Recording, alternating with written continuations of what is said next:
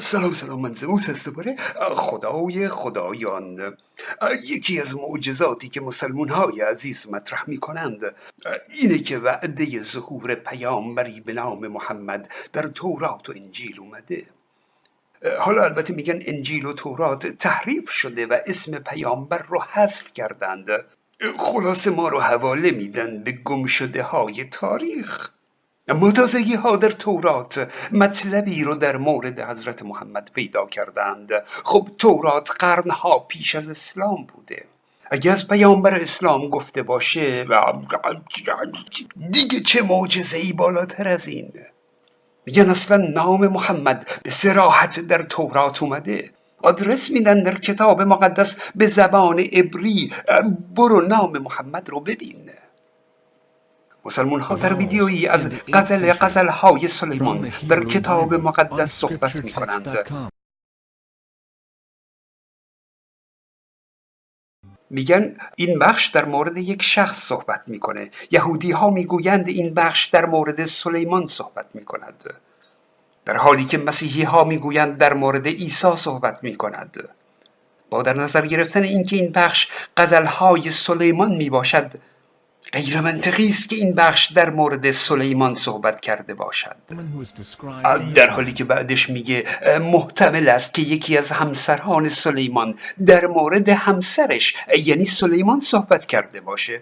به هر حال غزله غزل های سلیمان باب پنج آیه 16 اشاره به مردی می‌کنه که مهربونه. این ویدیو به کلمه چهار حرفی اشاره می‌کنه که خودمونیم اگه یک خط زیرش بکشیم خیلی شبیه کلمه محمد میشه. بعد با این چهار حرف بازی می‌کنه تأکید می‌کنه که تلفظ اون محمد نیست بلکه محمد هست. بسیار خوب. بعد جشن می‌گیره که حقانیت پیامبری محمد ثابت شد. و در وبسایت های غیر اسلامی ترجمه آنلاین می‌گیره. اون کلمه رو عینا کپی می‌کنه و اون رو جلوی چشمان ما آنلاین ترجمه می‌کنه تا نشون بده که هیچ حقی در کار نیست. باب پنج غزل غزل های سلیمان آیه 16 کپی می‌کنه و ترجمه نام محمد رو نشون میده. بعد بلافاصله تصویر یک مبلغ اسلامی رو نشون میده. که او میگه شما حق ندارید. شما حق ندارید که اسم افراد رو هم ترجمه کنید. یعنی می‌خواد بگه مترجمین کتاب مقدس نام شخص محمد رو غیر منصفانه و به دروغ ترجمه کرده اند. به مثلا دوست داشتنی تا ذکر نام محمد رو در کتاب مقدس پنهان کنند. اسم هر کسی اسم شما باید در ترجمه حفظ شود. او میگه که مترجمان کتاب مقدس این کار رو کرده اند محمد این رو به همه وجودش دوست داشتنی ترجمه کرده اند ولی اسم محمد اونجاست. به زبان عبری در متن اصلی. خب صبر کنید. و اول اینکه کلمات دیگر رو هم اگر ببینید و زیرشون خط بکشید. اون هم شبیه کلمه محمد میشه. این دلیل بر هیچی نبود. می‌دونید شعبت بازها آستین هاشون رو بالا می‌زنند دستانشون رو نشون میدن. تا بگن می‌بینید که هیچ حقی در کار نیست اما خب حقی در کارشون هست. اما سری ازش رد میشند. تا ما متوجه نشیم. اون این چی بود؟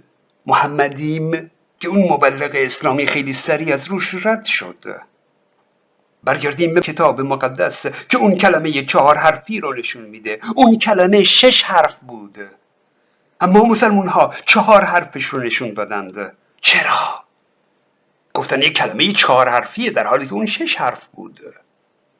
من می‌خوام اون دو حرف رو نشون بدم. این دو حرف اگه به تنهایی به کار بره به معنای دریا هست.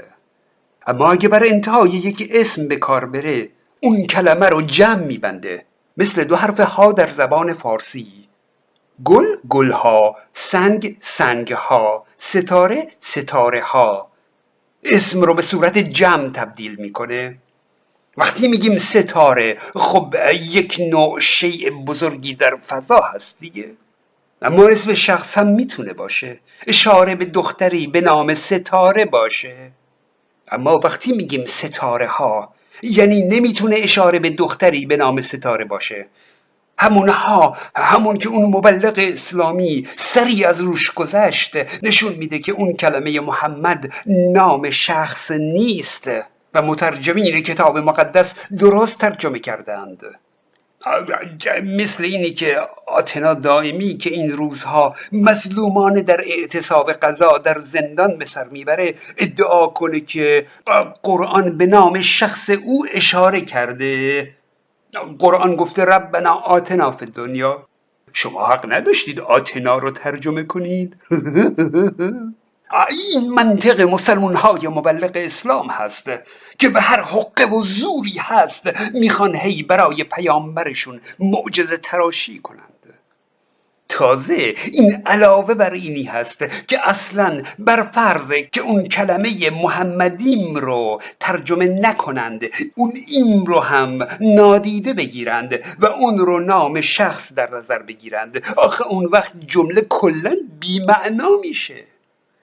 ترجمه اونهایی از کتاب مقدس اینه که دهانش شیرین است و وجودش دوست داشتنی ای دختران اورشلیم این است محبوب و یار من. حالا محمدیم رو به همه وجود دوست داشتنی ترجمه نمی کنیم و به جاش میگیم محمد. خوبه؟ باشه. میشه دهانش شیرین است و محمد ای دختران اورشلیم.